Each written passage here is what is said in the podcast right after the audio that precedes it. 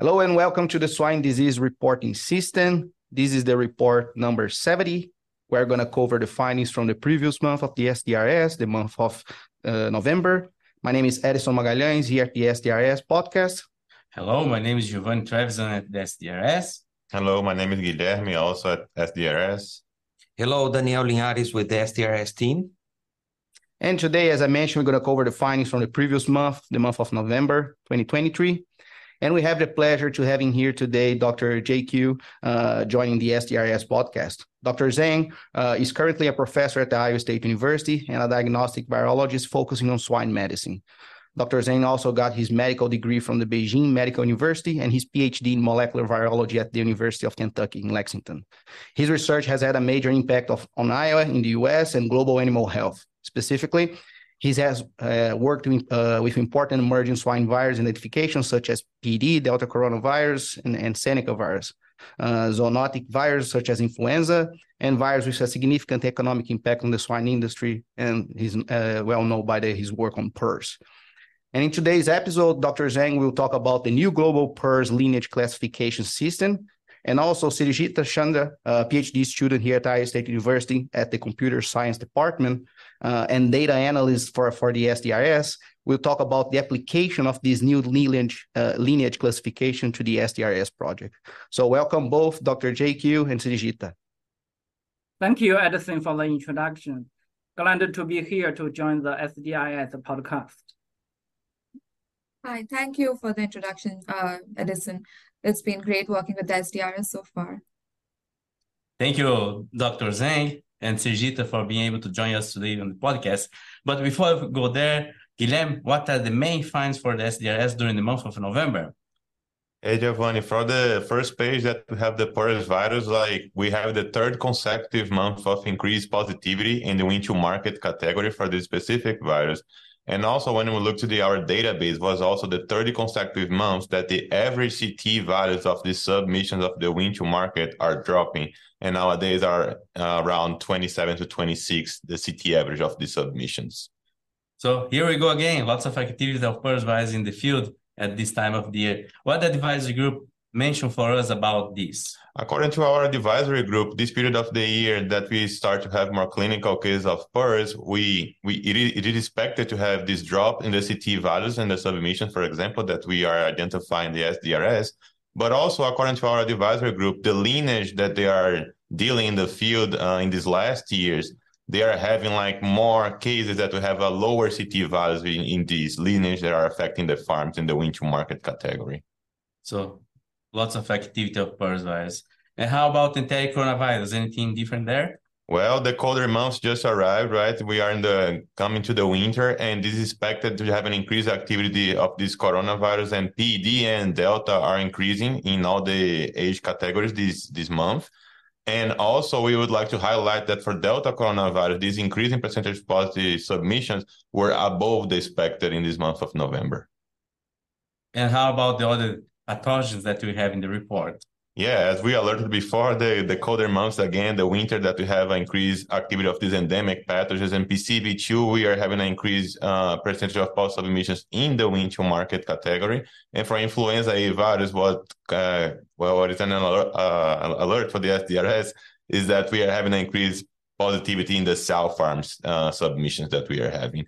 And these activities, not only for PRRS, but for influenza, is also supported by the ISU VDL confirmed diagnosis data that we are having over 400 cases of confirmed tissue diagnosis for PRRS, and for influenza, over 200 cases only in this period of November, which together with Streptococcus suis are the three main pathogens that are being detected this month.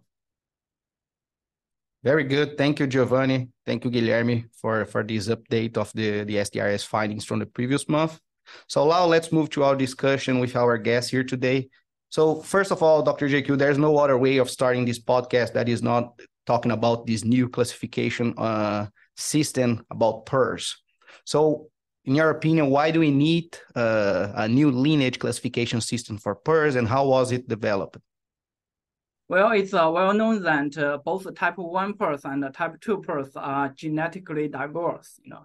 So people wanted to have a way to describe a PRRS uh, genetic relatedness and differences.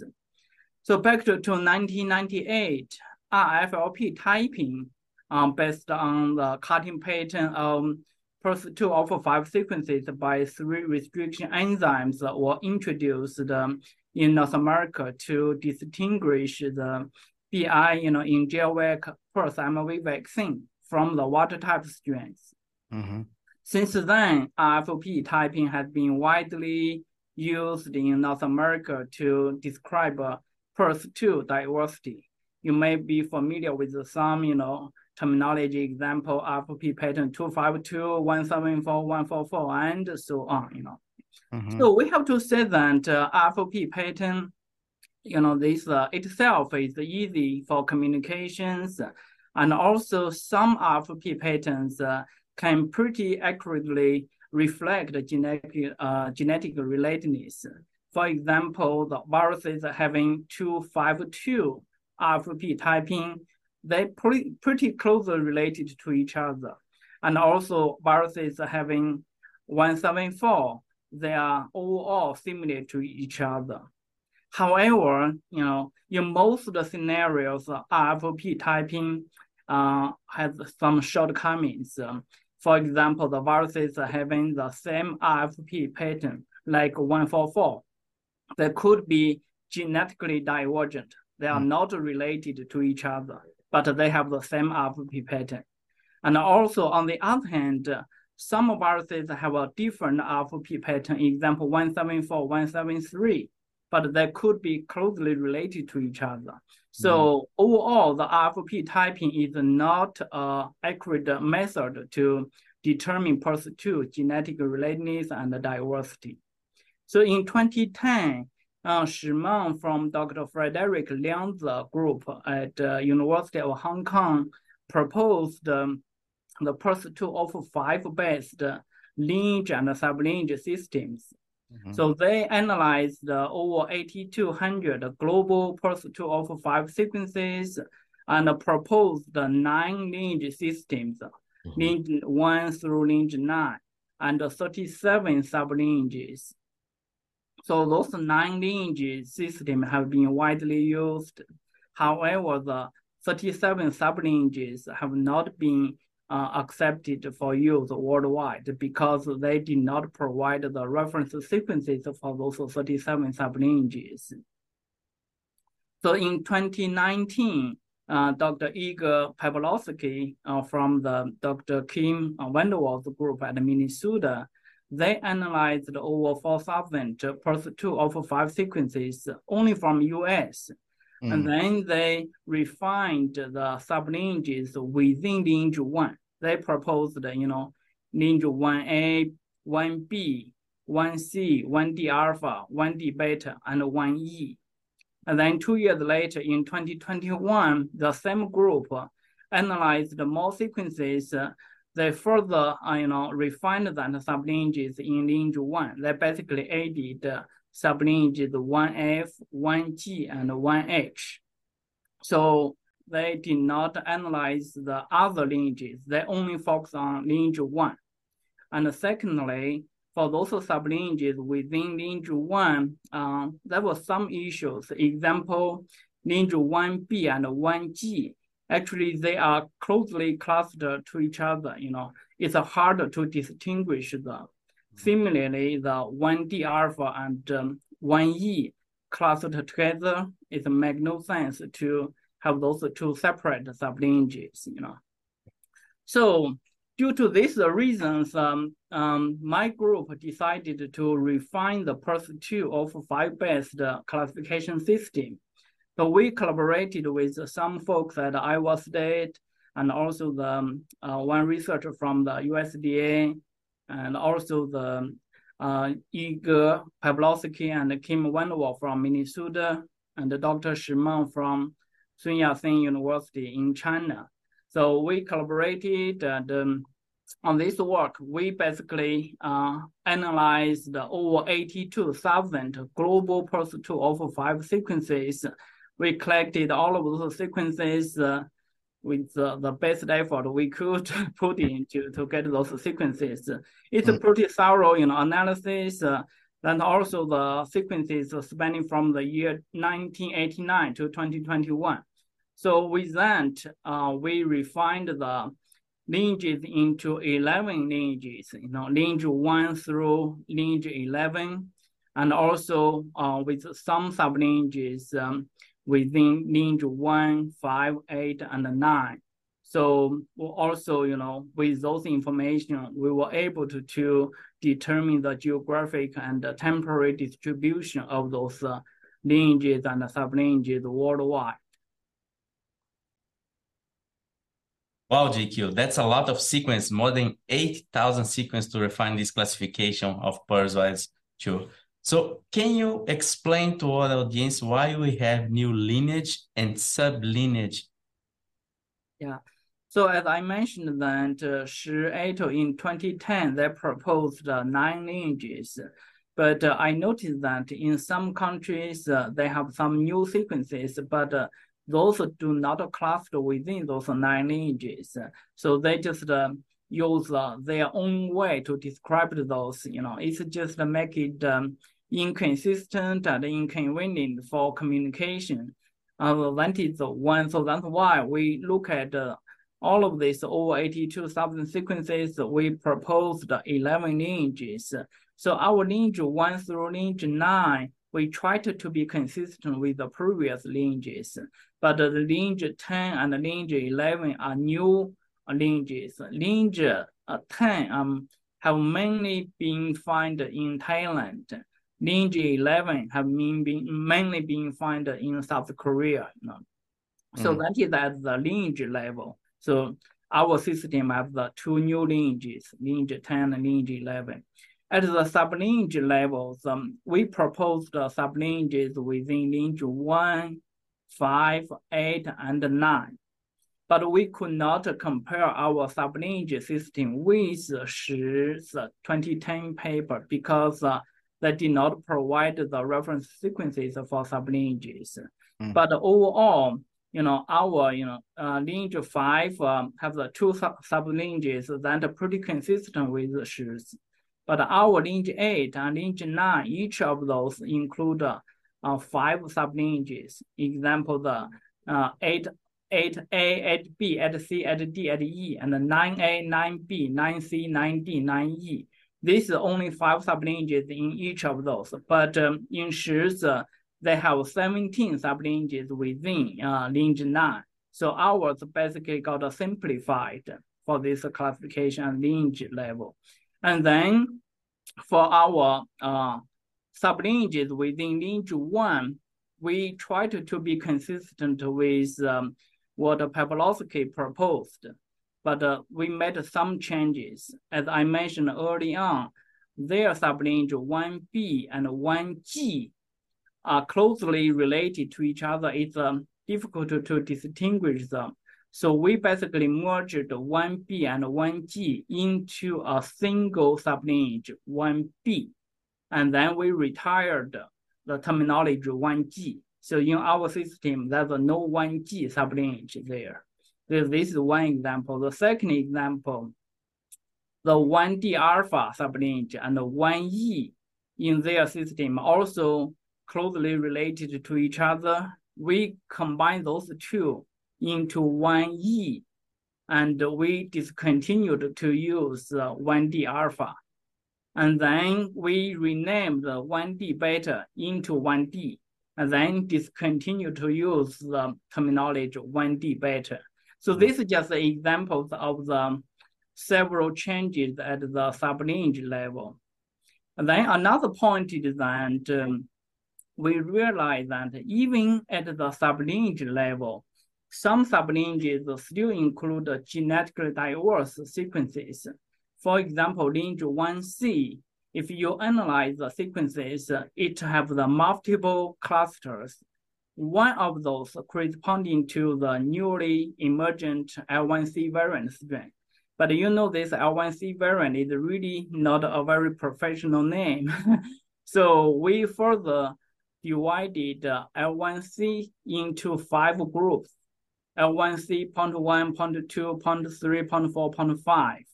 So L1C point five corresponding to the L1C variant strain. Uh, so we just make some, you know, um, clarification about that, you know. So we believe um, this, you know, classification system um, will be more accurate for communications. And also uh, in this the classification system, we have only uh, subdivided to the level below sublineage for L1C. For others, example sublineage 1A, 1H, 1E, we have not classified them into the next level. Maybe in the future, uh, if there's a need for epidemiology investigation, we can further classify those to the next level. Well, thank you, JQ. It's a tremendous work, and I really like the fact that it's like you said, it's it's global, right? It's it's it's a global system, and so I think you are already alluded to that. But a follow up question is, uh, what is the how can veterinarians and producers use this lineage system? What are the applications, and how can this be helpful for uh, their practice? Uh, yes, you know, as I mentioned early on, the RFP typing is still commonly used in North America. Uh, we know that um, some shortcoming with that. So our goal is um, to replace RFP typing with this uh, and sublineage systems. Uh, so hopefully, veterinarian producers will gradually accept this concept. And then secondly, uh, as you mentioned, um, is a global thing. So the researchers in some countries, I said they use their own ways to describe the uh, PRRS2 de detect in their country. It's just make it inconsistent. so in our publication, we provided um, a reference sequences with uh, 1,100 uh, reference sequences. it's available worldwide people can just use these reference sequences to analyze their sequences. So this will help promote the global standardization of PRRS2 genetic classification. Uh-huh. In addition, you know, with the help of Dr. Michael Zeller, we have um, incorporated our PRRS2 ORF5 based genetic classification system into NextClade classifier so NextClade is uh, famous uh, because of this SARS-CoV. You know, during the SARS-CoV um, um, outbreak, people basically use the NextClade to determine the variant strains of SARS-CoV-2. So we, you know, incorporate our mm-hmm. classification system into NextClade. We have the one link for that uh, uh, PRRS2 NextClade people around the world can just uh, enter their sequences into NextClade in a few seconds. They can determine the lineage and the sublineage information of their sequences. So this is very user-friendly. Uh, I will say, you know, the producers, the veterinarians still can rely on, example, RCOVDL, the case report to find out the lineage, sublineage information of their sequences. But if they want to try by themselves, this next NextClade will allow them to enter sequences and then find out such informa information by themselves.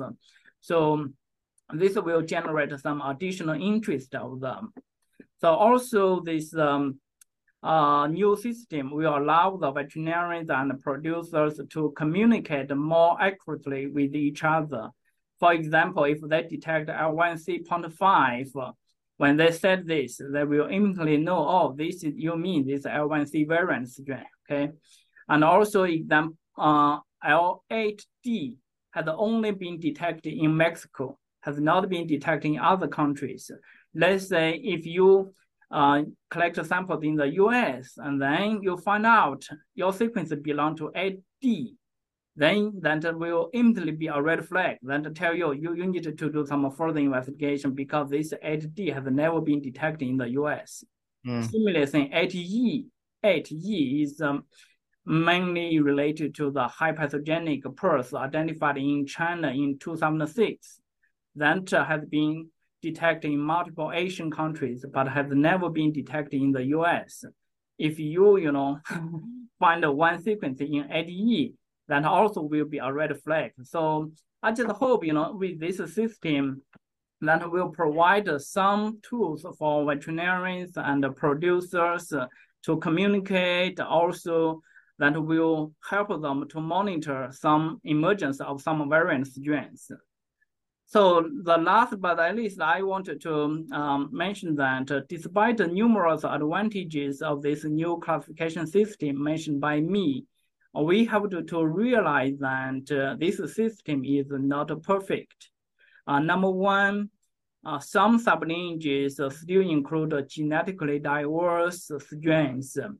As a proof of concept, we have only classified uh, sublineage L1C into the next level, example L1C 0.1 through 0.5. For other sublineages, we have not done so. So in the future, that will be some additional work uh, for that purpose. Secondly, although we analyzed over 82,000 sequences, we tried our best to obtain these sequences. Um, it's very likely that uh, uh, some sequences from some countries have not been included in our database for analysis. So uh, I, we just hope that our system at least provide a basis people can use this as a basis for additional analysis if uh, in the future they want to, propose additional lineages or sublineages, then it is fine. We just provided this platform. The third one, uh, our classification system is only based on ORF five sequences. As you know, the whole genome sequencing will give them provide more information, give you a whole picture. So in the future, we need to uh, develop some classification system based on whole genome sequencing or other genomic regions. And the last one, again, this uh, genetic classification system is useful to determine the virus genetic relatedness and diversity, but it's not accurate to correlate this lineage with the virulence or the cross protection between viruses. I just want to caution people about this. Oh, great information, Dr. JQ. And moving to Sirijita now, that Dr. JQ provided this new classification system for PRRS, and how the SDRS is going to incorporate this data and how we're going to report that as well in the future right now. So as Dr. JQ mentioned that he has created a new reference sequence file for all the users uh, to be, uh, to be able to use and reclassify their sequences. Uh, at SDRS, we have used that reference file along with uh, PRRS1 reference sequences provided by Dr. Trevisan. And we have used those sequences to reclassify all historical data. And uh, we have incorporated it into the SDRS database. And going forward, we are also going, we are continuing doing this reclassification or for any other new sequences that is entering the SDRS database today. Uh, and we are doing this to maintain consistency and we will keep the SDRS database updated in this way. Uh, so I, we have already seen some changes in the number of sequences classified as unknown in the database. So previously we had over 10.18% uh, of the total uh, sequences at the SDRS database, which was classified as unknown or undetermined sequences, uh, lineages. But right now, that number has reduced to 1.92%. And in recent times, in the year 2023, the number of unclassified sequences has reduced from 11.18% using the previous classification system to less than 1% using the new classification system. Uh, this is really uh, interesting information and we want to bring it up to the uh, users. And to do so, we have created a new uh, online inter interact interactive dashboard for the users. It's very similar to the dashboard that was previously being displayed, but right now uh, you can select the different lineages. You can hover over the different uh, graphs to check what lineage uh, is active during a particular year, and you can see different trends in that particular graph. And it's free. Thanks for providing that information, Srijita. And we're gonna have a bonus page of the reporting this month with all of this information together, including JQ publication as well. If you guys want to take a look and see all the new classification system. And as Sorry. Dr. Linhares mentioned, it's free. And also the link for the NextClade classifier that JQ mentioned is going to be there in that bonus page. So all the information one snapshot. Perfect. Super edition, super SDRS edition this month. Thank you, Dr. JQ, for bringing all this information to our audience. It was really good. Thanks, Srijita, also for, for the good work on this. And I hope to see you guys next month. Thank you, guys. Okay, my pleasure. Thank you. Thank you. You. Bye. Mhm.